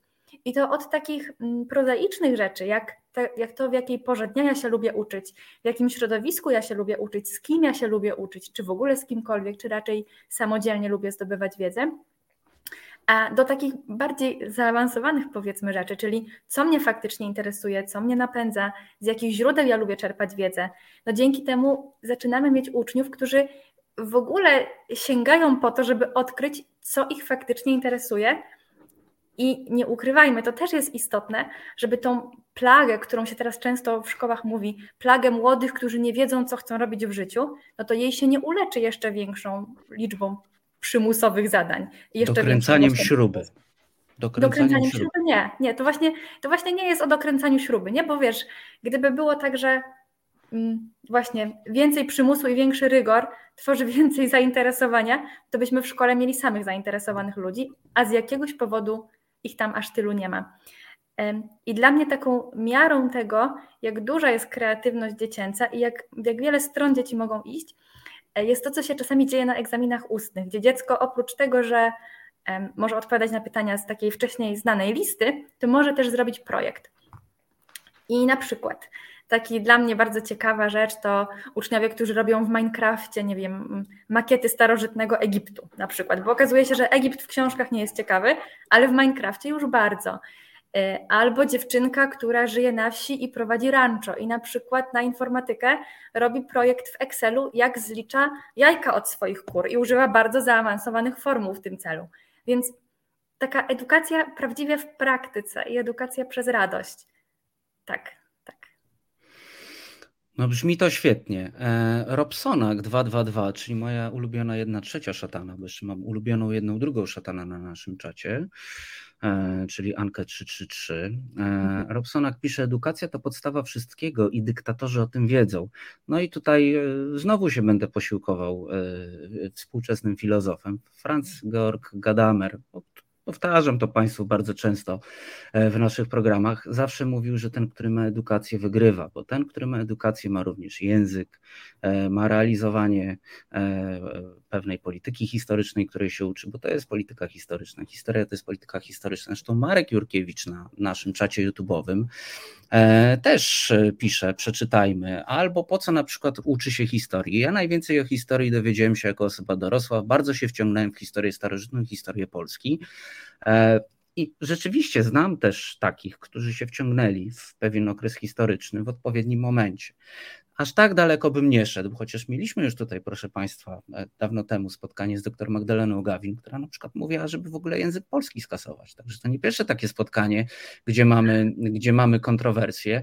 E, a było to o tyle, Karolino, ciekawe, że z Magdą żeśmy rozmawiali o tym, że no jakby to tak połączyć historię y, z polskim, to okaże się, że ten historią, bo zacznie pełnić pewną rolę służebną. E, było to, było to dosyć ciekawe, było to dosyć ciekawe, ale to uczenie tymi segmentami jest, jest właśnie bardzo ciekawe. To jest to, o czym mówimy, czyli e, no mamy takie okresy, kiedy się w coś wciągamy. To jest ten drive, o którym mówiłem. E, to jest cały czas, e, cały czas jakieś właśnie takie podążanie też za tym. To jest tak, jak mówiłaś, Karolino, e, kiedy człowiek się w coś wciąga, powstają rzeczy najpiękniejsze. I, I brzmi to naprawdę jak plan, żeby dziecko się wciągało, przeżywało jakąś fascynację i dobrze pamiętało na przykład królów Polski. No, pamiętam taki, e, pamiętam, że kiedyś bardzo chciałem e, zaimponować Agnieszce z czwartej klasy w podstawówce, więc i wiedziałem, że bierze udział w omnibusie, tak? No więc Poszedłem na omnibusa, obkułem się potwornie, nie było wtedy jeszcze Wikipedii, proszę Państwa, e, więc siedziałem z encyklopedią, miałem oklepanych królów Polski i tak dalej, miałem jakiś taki drive ze świata właśnie, miałem jakiś taki bodziec i cholera, powiem Ci Karolina, wygrałem tego omnibusa, w trzeciej klasie chyba byłem, albo w drugiej. Także y, do tej pory mnie to zadziwia i czasem mam wrażenie, że mi się przyśniło albo sobie zmyśliłem, ale, ale pytałem, pytałem wielokrotnie moją matkę i tak rzeczywiście, e, rzeczywiście zostałem omnibusem w pierwszych, w pierwszych klasach szkoły podstawowej. I to jest właśnie to, jest właśnie to że gdzieś, gdzieś jest ten element, który mówi teraz tłucz fizykę. Ona jest fajna, w pewnym momencie jest fajna. E, albo w pewnym momencie fajna jest matma, albo jest polski fajny, albo historia. E, może tak daleko bym e, nie szedł właśnie w to, w takie zupełne kasowanie, jak tutaj Marek trochę no, zdaje się iść w tę stronę na naszym czacie, tak? Czyli nie szedłbym gdzieś w to, żeby tak skasować zupełnie te przedmioty, bo komuś przyjdzie do głowy. Także myślę, że ten wasz, ten wasz system jest naprawdę wart rozważenia, proszę Państwa.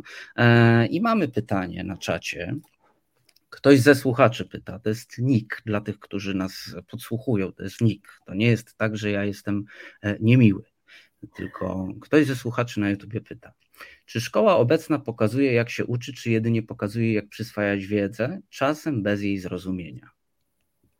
No to jest też pochodna tego problemu, który wcześniej poruszaliśmy, że gdy zaczynamy od przymusu i w ogóle takiego podawczego sposobu prezentowania wiedzy, to najczęściej jest ciężko. Poza tym Zobaczmy, że mm, standardowo lekcja w szkole trwa 45 minut, z czego nie wiem, 5-10 minut to jest sprawdzanie obecności organizacyjne rzeczy, kolejne 15 to jest uciszanie albo sprawdzanie zadań domowych i tak naprawdę na takie faktyczne prezentowanie wiedzy czy zdobywanie, w zależności od tego, co się na tej lekcji dzieje, zostaje już strasznie mało czasu.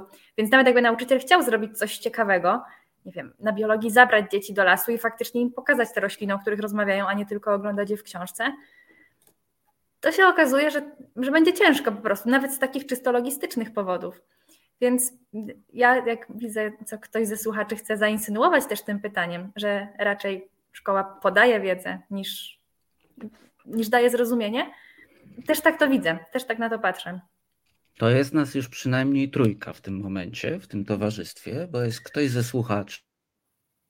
E, miałem taką e, rozmowę z e, jednym z kolegów w redakcji, który mówi: Wiesz, w momencie, kiedy zaczęły się testy, i szkoła przestała uczyć samodzielnego po prostu myślenia, sklejania pewnych rzeczy, a tylko kucia do testów.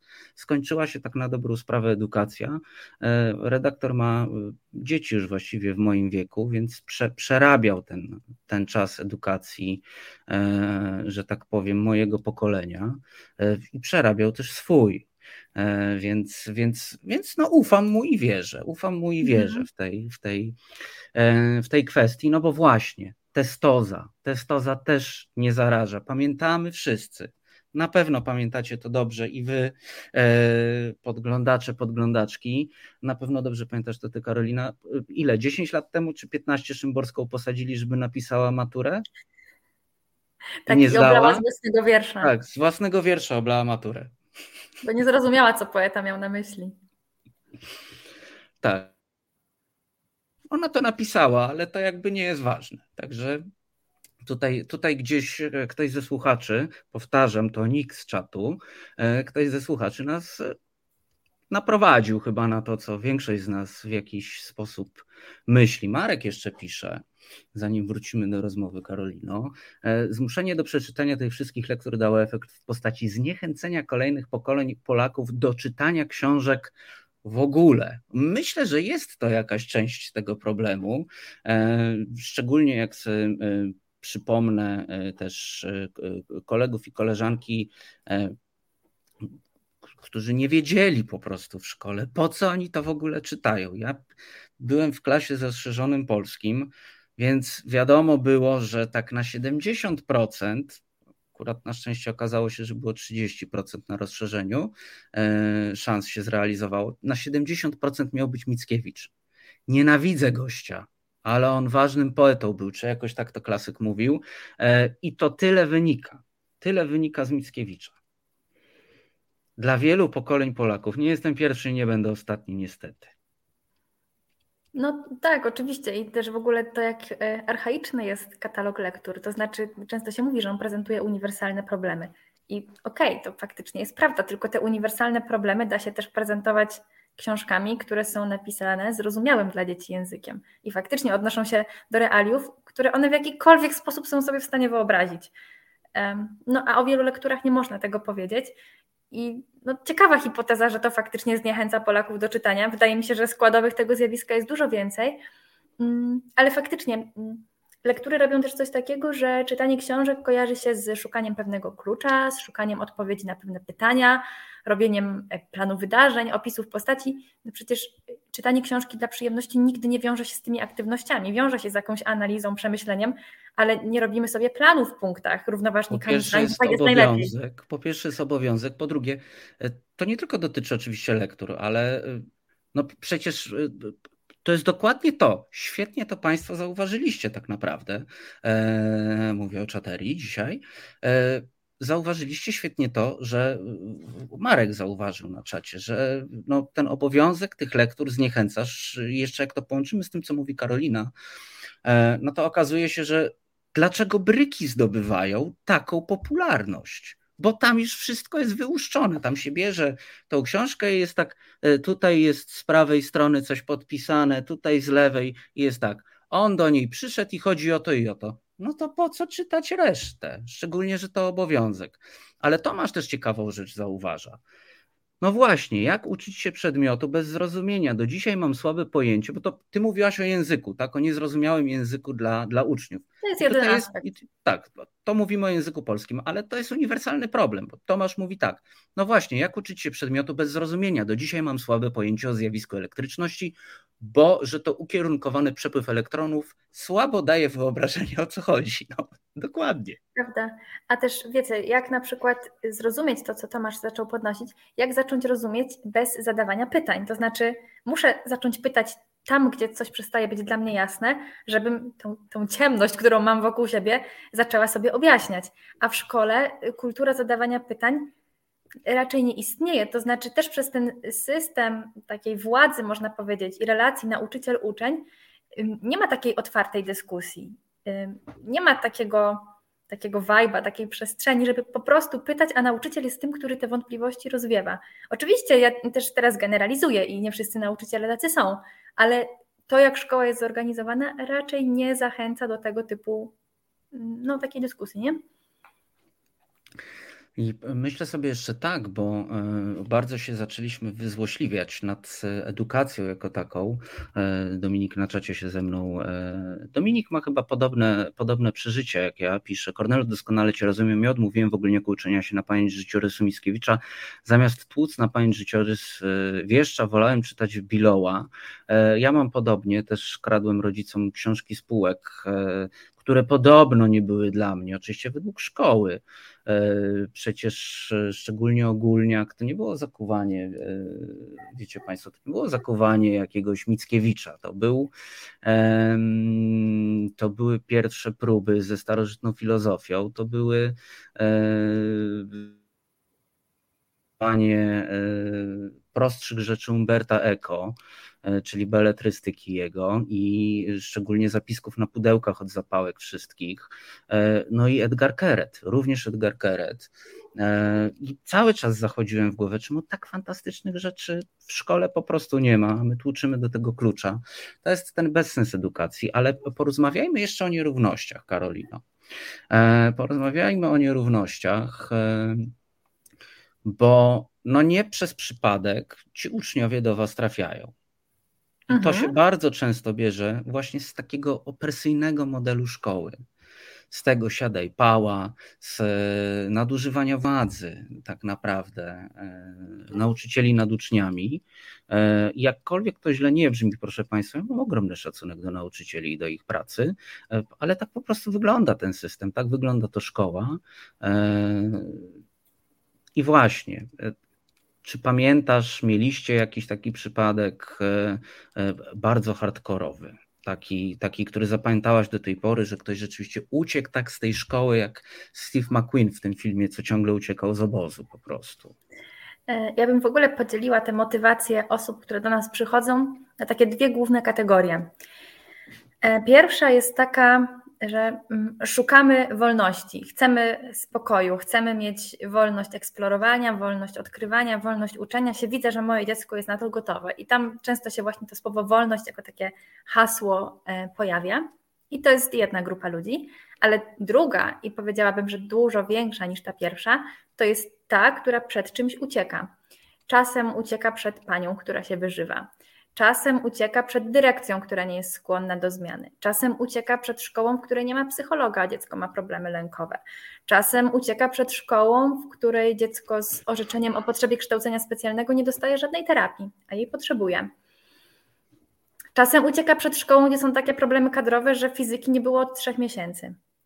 Przed różnymi rzeczami ludzie uciekają i, i różnych rzeczy się też boją, ale to, co podniosłam, czyli właśnie takie problemy psychologiczne, czy lękowe, czy depresyjne, są teraz szczególnie częste wśród młodzieży i na nie wydaje mi się, szkoła nie ma takich też infrastrukturalnych czysto rozwiązań. Nie w każdej szkole jest psycholog łatwo dostępny.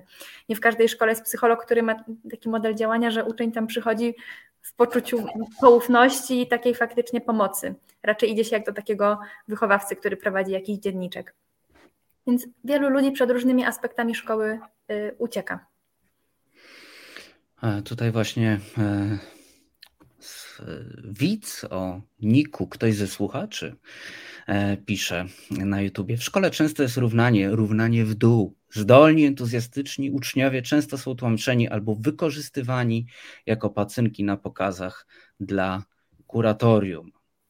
Ja bym powiedziała, że jest po prostu równanie do średniej. To znaczy jest pewien uśredniony model ucznia, który pewne założenia ma spełniać. Czyli krzywa tak, taka dokładnie, takie, takie coś, co byśmy wyżynali na linii produkcyjnej. I uczeń, który jest gdzieś powiedzmy wyżej, tak jak tutaj z komentarza, e, no tak, jest równany w dół, ale uczeń, który ma większe potrzeby, potrzebuje więcej wsparcia, po prostu go nie dostaje i nie jest w stanie do tej oczekiwanej średniej dobić, mimo że najczęściej byłby w stanie, gdyby poświęcono mu tyle uwagi i takiej uwagi, jakiej on faktycznie potrzebuje. Podmiotowość, przedmiotowość. Dokładnie, dokładnie, to jest ta dychotomia. I e, życzę Wam w szkole w chmurze, żebyście e, tą podmiotowość e, po prostu uczniom zwrócili. I może to jest droga, bo może to jest droga, tak jak przekonaliśmy się po COVID-zie, e, że można pracować hybrydowo, to może to będzie jakaś droga, tak? Jeśli będziecie dalej zaznaczać to pole, które zaznaczacie w edukacji, to może kiedyś, jak nie będzie ministranta Czarnka, ani jemu podobnych i jego doradców,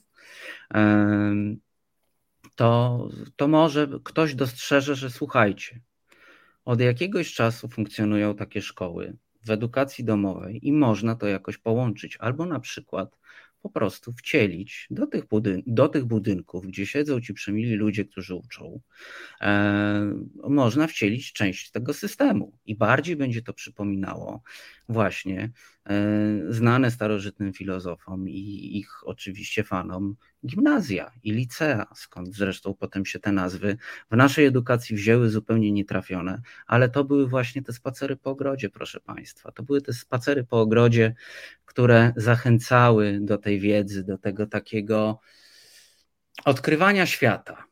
Podniośle się zrobiło. Karolina Cieślik, naszą gościnią Szkoła w Chmurze. Bardzo dziękujemy za odwiedziny w nieco jaśniej na antenie Resetu Obywatelskiego. Dziękuję serdecznie. Miłego wieczoru. Dobrej nocy. I proszę Państwa, e, tak nam minęły dwie godziny. Trochę edukacji, czyli, czyli to, na czym się wszyscy znają. No ale to wiadomo, jak jest tenis e, grany, no to się znamy na tenisie. E, jak jest COVID, to znamy się na medycynie, czyli w nieco jaśniej, jak zwykle to, na czym wszyscy się najlepiej znamy w Polsce, ale jednak od innej strony. Ktoś ze słuchaczy o Niku ktoś ze słuchaczy pisze akademia, a nie szkoła. No i właśnie może to jest, e, właśnie może to jest e, bardziej akademicko, bardziej akademicko. E, pozdrawiam Was bardzo serdecznie. Bardzo dziękuję naszej dzisiejszej producentce, niezmiennie Aneta Miłkowska. Proszę Państwa, ja dzisiaj na końcu, Jan Hartman mówił na początku, Wspierajcie Reset. E, bardzo jesteśmy Wam wdzięczni. Idzie to wszystko e, do przodu. E, zobaczycie zresztą niedługo efekty na Andersa, nad którymi bardzo ciężko pracuję, zresztą z pomocą Was wszystkich, bo mamy i pomoc, i mamy i pomoc technologiczną od, od niektórych z Was, za którą bardzo dziękuję. Na razie nie ujawniam personaliów, bo może sobie nie życzycie. E, i oczywiście pomoc po prostu w tym budowaniu tego, nie tylko w dyskusjach, ale również po prostu pomoc finansową, która jest, mimo że jestem filozofem, wiem, jak bardzo jest ważna. To zawsze wiecie. E, wydział e, Humanistyczny UMK położony był po pierwsze w tak zwanej harmonijce, która była budynkiem po banku. E, no i oczywiście, e, co było kiedyś na dole w banku? E, no, w banku były kasy i sejfy były trochę wyżej, ale były tam kasy, ale zawsze było tak, że był dziekanat, oczywiście, socjologia i na górze filozofia, ale czasem trzeba po prostu zejść na ziemię. I pamiętajcie, bezpiecznego weekendu, uważajcie na siebie. Ja też uważał będę. E, trzymajcie się ciepło. E, bardzo Wam e, dziękuję za obecność, za dyskusję, za to, że jesteście z nami. Wspierajcie reset, oglądajcie reset, komentujcie reset, podsłuchujcie. Działajmy dalej. Mm, ja nazywam się Kornel Wawrzyniak. Program produkowała Aneta Miłkowska, a za sterami siedział Filip Łeszega. Do usłyszenia e, w przyszłym tygodniu i zdaje się, o ile te plany wypalą, e, na razie Wam nie zdradzam, e, będziemy rozmawiali na temat odrobinę poważniejszy i ja też postaram się być bardziej poważny tym razem, ale zobaczymy. Zobaczymy, czy uda nam się rozmawiać, o ile gościnie się e, zgodzą na e, rozmowę. Dlatego zapraszam za tydzień, zobaczymy, czy się, czy się uda. No i oczywiście Alina Czyżewska za tydzień, także nie możecie tego spotkania przegapić. Będziemy rozmawiali o dostępie do informacji publicznej. Może trochę wspomnimy o tych e, ubrankach galowych maturzystów, bo jednak cały czas jest maj. I co? Państwo tutaj się pytacie, że fajnie mi w tym hełmie, że może bym tak co tydzień. No, możemy zrobić, możemy zrobić jakąś ankietę, albo nie wiem, może na, na grupie na fejsie zrobimy jakieś głosowanie. To ja mogę, nie wiem, na przykład zapowiedzi programów w tym nagrywać. Także jeszcze raz za bezpieczny weekend, trzymajcie się i do usłyszenia i zobaczenia za tydzień w Resecie Obywatelskim. Reset Obywatelski.